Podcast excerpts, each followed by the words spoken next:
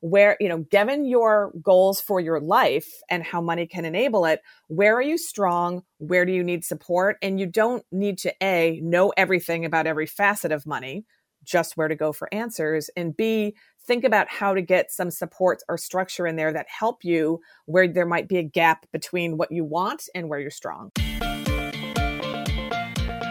Does talking about your money make you cringe? Are you tired of fighting about finances? Do you want to stop sabotaging your financial happiness? Then you are in the right place.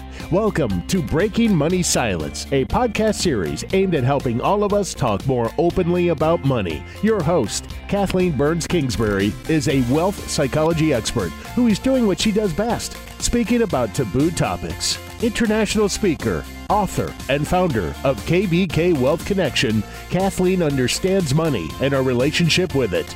Over the past decade, she has empowered thousands of people to break money silence at home and at work. Now, here is Kathleen. This episode is sponsored by Planwell Be Well. Planwell Be Well is a place that connects your financial well being to your personal well being.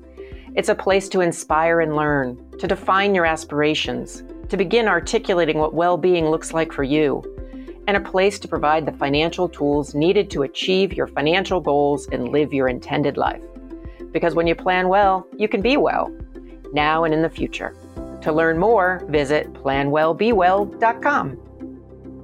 I am here today with Sue Burton. She is someone that I worked with years ago and has always been a very interesting and eclectic person to talk to. Uh, her current role is at the Bank of America. She's a senior vice president of enterprise brand programs and local marketing. And at the bank, Sue leads enterprise activation of the uh, B of A brand with signature programs including Better Money Habits, Special Olympics PBS partnerships and our Red slash Global Fund partnership. Her and her team lead the effort to align brand assets, ESG initiatives, and influencer engagements across multiple lines of business with the goal of increasing brand favorability and advancing social programs. What I know about Sue is that she is also passionate about financial education and helping people adopt new things, whether it's technology or something else. So, welcome, Sue, to the podcast. Thanks so much for having me. It's nice to be with you again. Yes, I always feel like when I introduce you, there's so much more to be said, but hopefully people will get an essence of, of, who you are in our conversation today and certainly can click on the read more uh, in your bio. So tell me, because over your career, one, one of the things that I've noticed is that you are definitely an innovator. I can remember working with you, and you were kind of uh, definitely a little, couple of steps ahead of trend. Uh, but you're also a big supporter of financial literacy programs, certainly at the bank and in the past at our American Student Assistance. So I'm really kind of curious and want our listeners to know what makes you so passionate about financial education. I, you know, I think that I'm, passionate about literacy and education in general, but financial literacy in particular, probably because I had my own stumbles as a young person with money. I think about in college, I stumbled quite a bit with student loans, with credit cards, and I realized that those stumbles were so easily avoidable with just a little bit of information. And I love uh, it's probably why I love marketing is I love psychology. And I just truly believe that with a little bit of education and a little bit of support, people can avoid pitfalls that can be life altering. I come from a place of, of privilege and education, but for people with less opportunity and financial wherewithal, I have seen in my work again and again that a financial misstep can be life altering. And so, if I can help people avoid those potholes um, and have a chance at their very best lives, um, I just I feel that that's a cause that calls me forth. Yeah, no, that is really cool. I think uh, we certainly share uh, that commitment. And so, when you talk about literacy in general, what other types of literacy are you passionate about? Actual like education, like people learning to read. And it's like I've done a lot of work with citizen schools in different neighborhoods around the Boston area, really helping students develop their own path to education, just to learn how to decode, how to go further in their own education and learn skills. Sometimes it's actual literacy skills, sometimes it's entrepreneurship skills, sometimes it's financial skills to just go farther um, on their path. So, that passion for education in all different forms, but today we're going to talk about the financial piece. You said you made some missteps when you were younger. What are some of the messages or lessons you learned growing up, either in school or from your family? Mm-hmm. Well, growing up in my family, we did not talk about money. That was impolite. And any questions I would, you know, get, I would ask would be met with a, it's private. But I was fortunate in my own high school experience to have some exposure. Like we often hear that, gee, there should be financial literacy taught in high school. And because I had an interest in business and became involved in junior achievement, at least I got some foundational basics about checkbooks and balancing an account and setting a budget. So that was where I learned some of the basics. What I didn't learn about in high school was credit cards. You know, I think about college. It's like I, I went away. I, they were always marketing um, credit cards on college campuses we went on spring break. I was always putting my card down and I, I, accumulated an $800 balance, which seems small, but at interest rates really snowballs over time. So I had to go out and get myself educated about how to sort of pay that down and better manage credit in my life. Well, I'm guessing that you went to college around the same time I did in the 80s when it was oh, still oh, yeah legal and they really were coming after us on campus to mm-hmm. open credit cards and saying it was kind of like free money absolutely it was and and that's what made you feel like an adult to have a credit card and it's that's what you saw adults doing but you i did not realistically understand debt. I also didn't understand student loans, and you'd sign a promissory note at the top of every semester. And I remember getting confused between Pell grants and Perkins loans, and they were like, well, they both begin with P, but one you have to pay back. Um, and I just didn't understand. I was good about earning, but I really did not understand debt and how to manage debt and how to pay more than the minimum amount to get yourself ahead of those snowballing interest rates. Yeah, it can really explode pretty quickly. In fact, we had a guest on in the previous episode, and one of the things she said was student loan debt really got to her, and she didn't understand uh, the importance of trying to pay it off as soon as possible. And that kind of came to, for her, was something that was really a, a challenge. Mm-hmm. So, your parents feeling like it was none of their business, but junior achievement, I'm really happy to hear you got some exposure at least at uh, the school level. In fact, I just learned the other day that Ohio just put a legislation through to have financial education a requirement in their school system, but they're the only the 10th state. So it, it's wow. really frustrating that we're still here so many years later. I was gonna say, and money is like it's so um, abstract now. Like when we went to school, you had physical cash in your pocket, and maybe you spent that until it was gone. Now it's like everybody is. It's like it's Venmo and PayPal and doing all of these different things. Like money is an idea, and so I feel like education has to start younger and be more specific than ever before. Yeah, no, absolutely. It's it's gotten more complex, I think, definitely. And so part of what I'm wondering is what your relationship with money is like now because that's mm-hmm. you know mm-hmm. maybe in your early 20s how would you describe your relationship with money maybe a couple of words that you associate with that more i'd say in control like I, I have i have more understanding and control and i'll say this you know in my younger years, I used to say something like, Oh, I'm so bad with money, as if it was one thing. Now I better recognize my personal patterns and behaviors. So I wouldn't say I was bad. I just better understand my strengths and weaknesses and how to support them. So, for example, I don't have a lot of attention span to sit down and fill out complicated forms or to do a budget every month. And like, that's okay. Like, I know now how to set up and automate systems that support me and my behaviors and my patterns. Like whether it's I set alerts or automated bill pay or automated um, savings, all of those things that I can set up and surround myself with make me put me in better control of my money and i feel like i'm playing to my strengths and i understand where maybe i don't have a strength how i can support that and be in control of, of my finances I love that because that's such a great message. I mean, I you know, one of the things that I fight against in this podcast and the work that I do is the idea that a lot of us, men and women, but especially women, feel that they have to either be bad with money or perfect with money. Mm-hmm. And it's so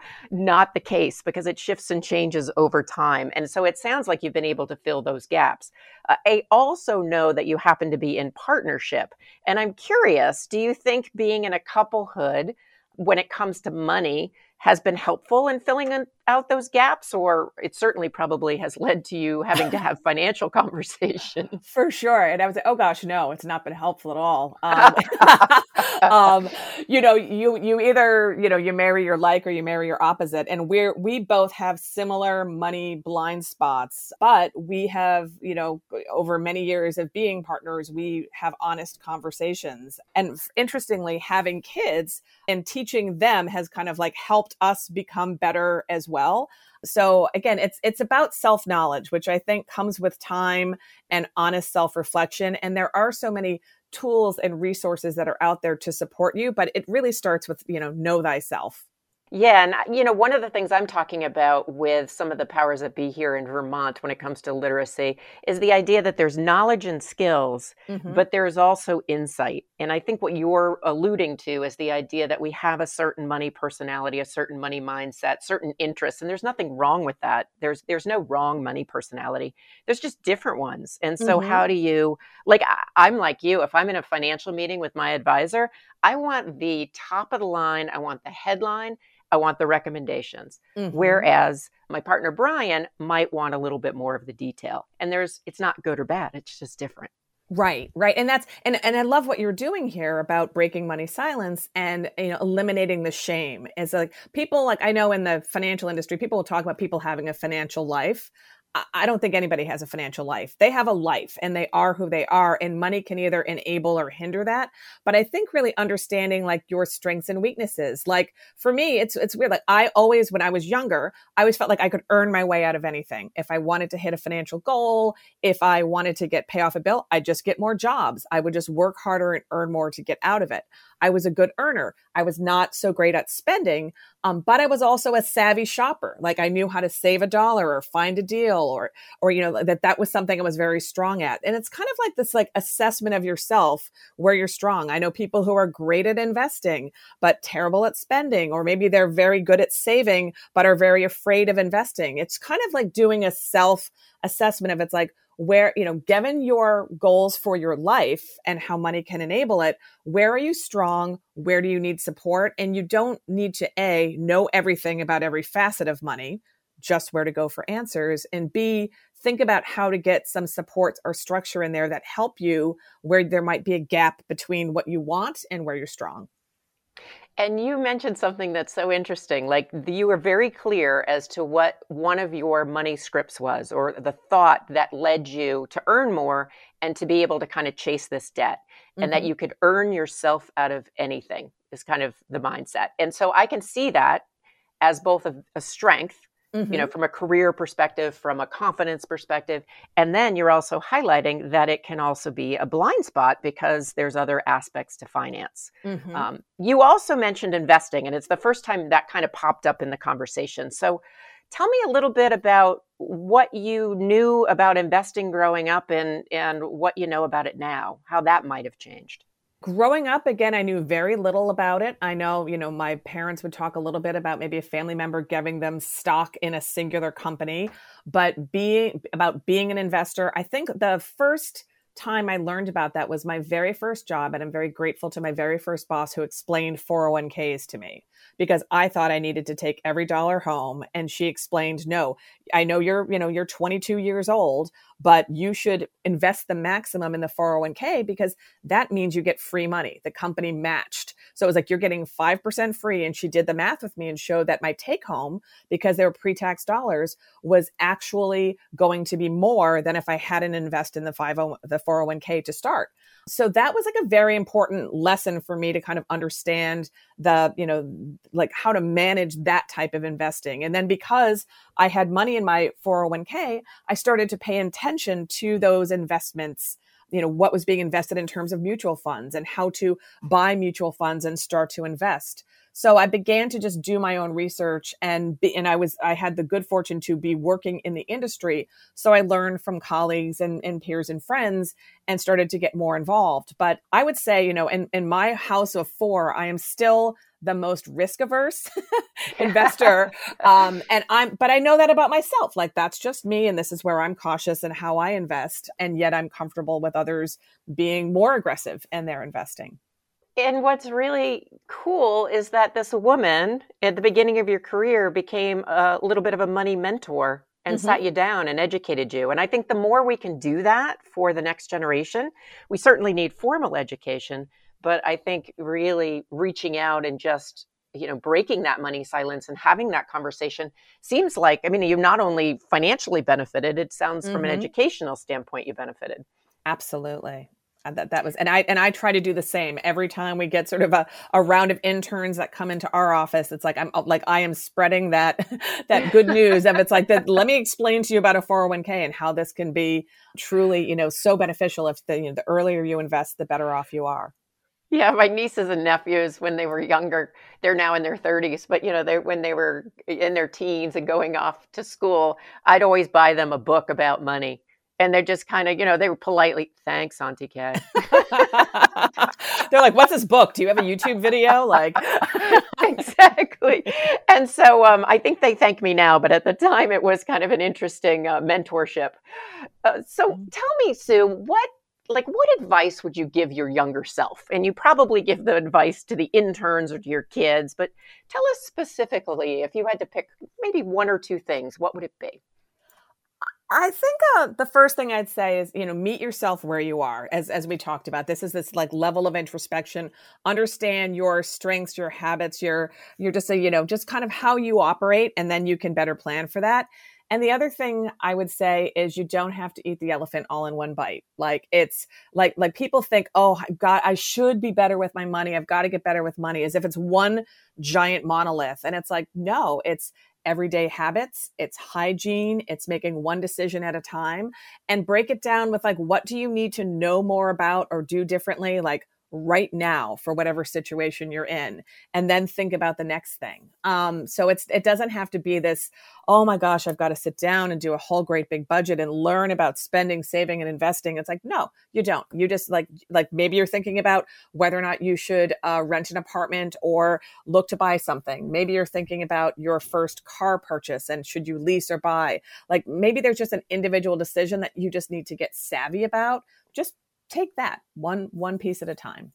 Great advice. So we're with Sue Burton. We're going to take a quick break. And when we get back, she's going to talk to us a little bit about how she helps with financial education at the bank.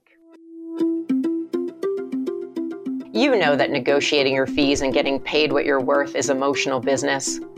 And I know how to help you become a rock star negotiator.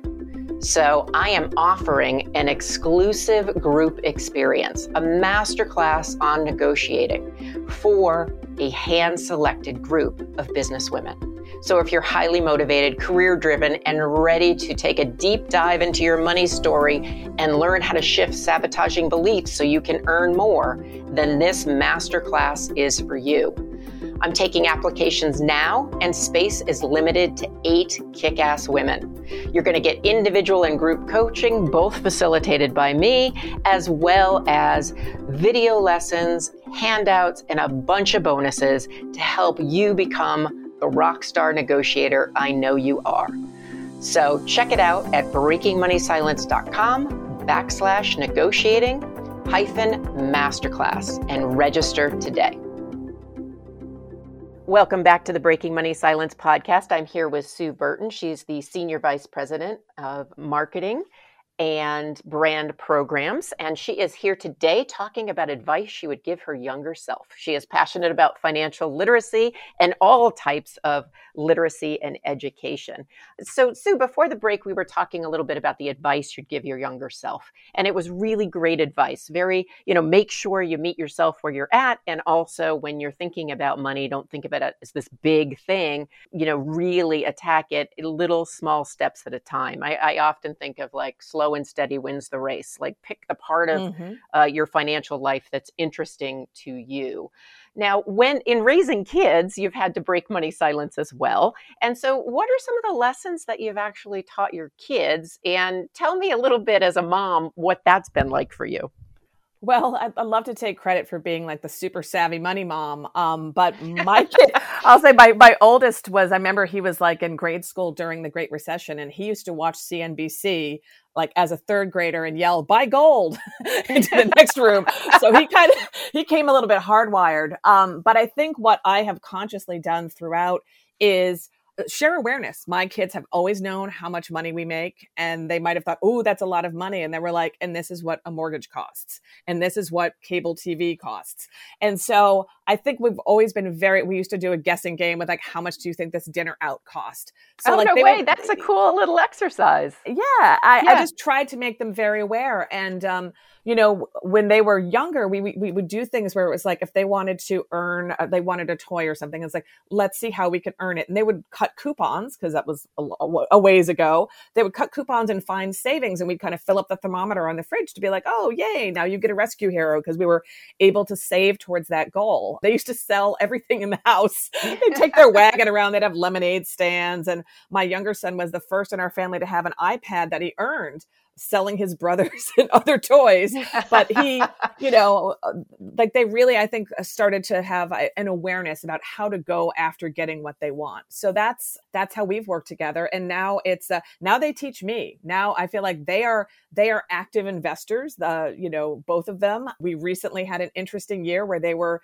they were investing in some of these meme stocks that were very popular. Oh yeah. Yes um, but they they don't invest what they are not prepared to lose and it's very it's very interesting as I work and again in this industry, hearing what platforms they like, what they're investing in. It's like we it's an ongoing conversation.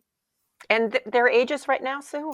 They are 22 and 19. They're both in college. Okay, great, great. Well, it sounds like you really have breaken, uh, broken, excuse me, the cycle in your family of not talking about money and made it fun. Mm-hmm. And so, one of the things our listeners probably don't know about you is that, you know, a while back you were actually a comedian and somebody who was on the road who used, humor. I mean, you use humor now, but humor was kind of a career for you. Yes. And so I often say that finance can be fun. And sometimes the more traditional people in finance or the people who haven't had that experience look at me like I'm crazy. Mm-hmm. and I believe that if we added some levity to this topic, it could be really useful in moving forward the education. And because I have you here today, I'm kind of curious, given your background, what your thoughts are about adding a little humor to financial literacy education? Oh, I'm I am I am uh, no great surprise, a huge proponent of this, and it's you like like money is a thing and we are human and humans are ridiculous and a little hilarious. We act against our own self-interest. We do silly things and there's so much shame sometimes and judging attached to money in that. And if you can remove that if you can sort of help people through humor find the truth in the room and people will be like, oh, yeah, I do that. Lots of people do that. And as we learn better, we do better. And I'll give you an example. Like, you know, many years ago, I was working in the, the sort of student loan part of the financial services world. And we found that like only 11% of families were having a conversation between the child and the parent about how college was going to be paid for. That is problematic. It's because it's a, an awkward conversation. And we used humor and developed some scripts with humor to help, you know, hey, like student, here's how to talk to your parent about who's going to pay for college. Hey, parent, here's how to talk to your child about who's going to pay for college. Again, with levity that just helped having those conversations because it's, you know, it, people are just funny in how they behave and their psychology and the things we do.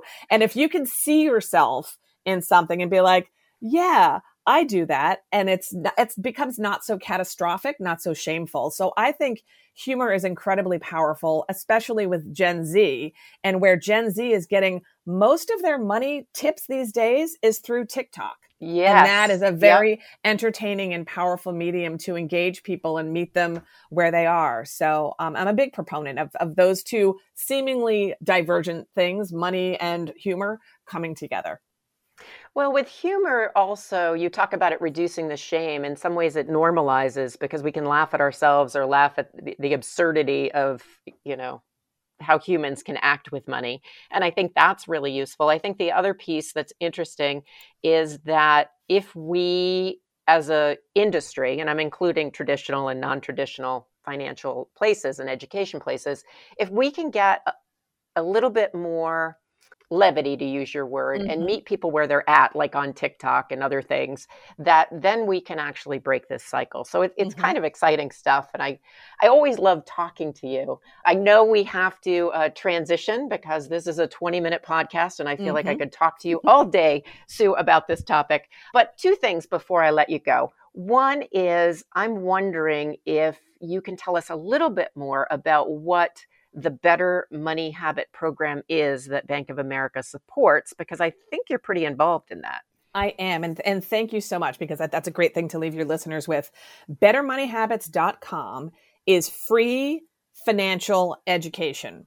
And it's like it is built just as we've talked about small bite sized pieces of content, of decision support, of tools it's available free to everyone in English and Spanish. You do not have to be a Bank of America customer at all, but it really helps provide the know how to take your next best step. As we talked about, it's not about knowing everything, but it's like if whether you're trying to tackle debt or you want to learn about investments and you want to think about like, you know, banking, taxes, whatever it is, you can go to bettermoneyhabits.com, find uh, a little video or a snippet or a tool that's really going to help you get smarter and make better decisions. And we built it in collaboration with Sal Khan from Khan Academy, who is sort of the master at demystifying um, very complex topics for um, for simplicity and and use.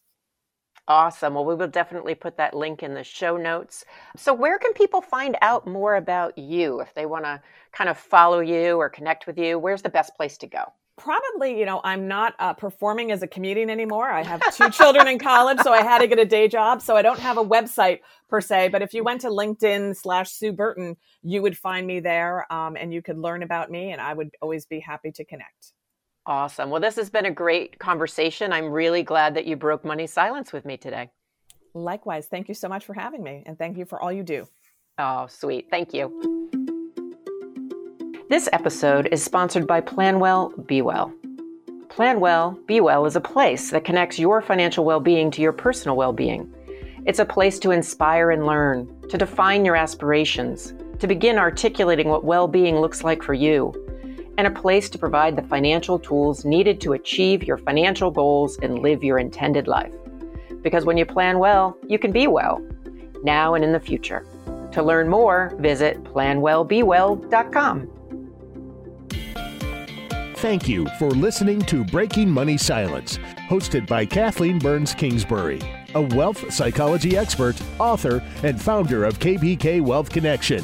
If you like what you heard today, be sure to subscribe on iTunes or your favorite podcast app and leave a review. Also, share this episode with your friends and family. It is a great way to get the conversation started. For more money talk tips and information, or to hire Kathleen to speak at your next event, go to www.breakingmoneysilence.com.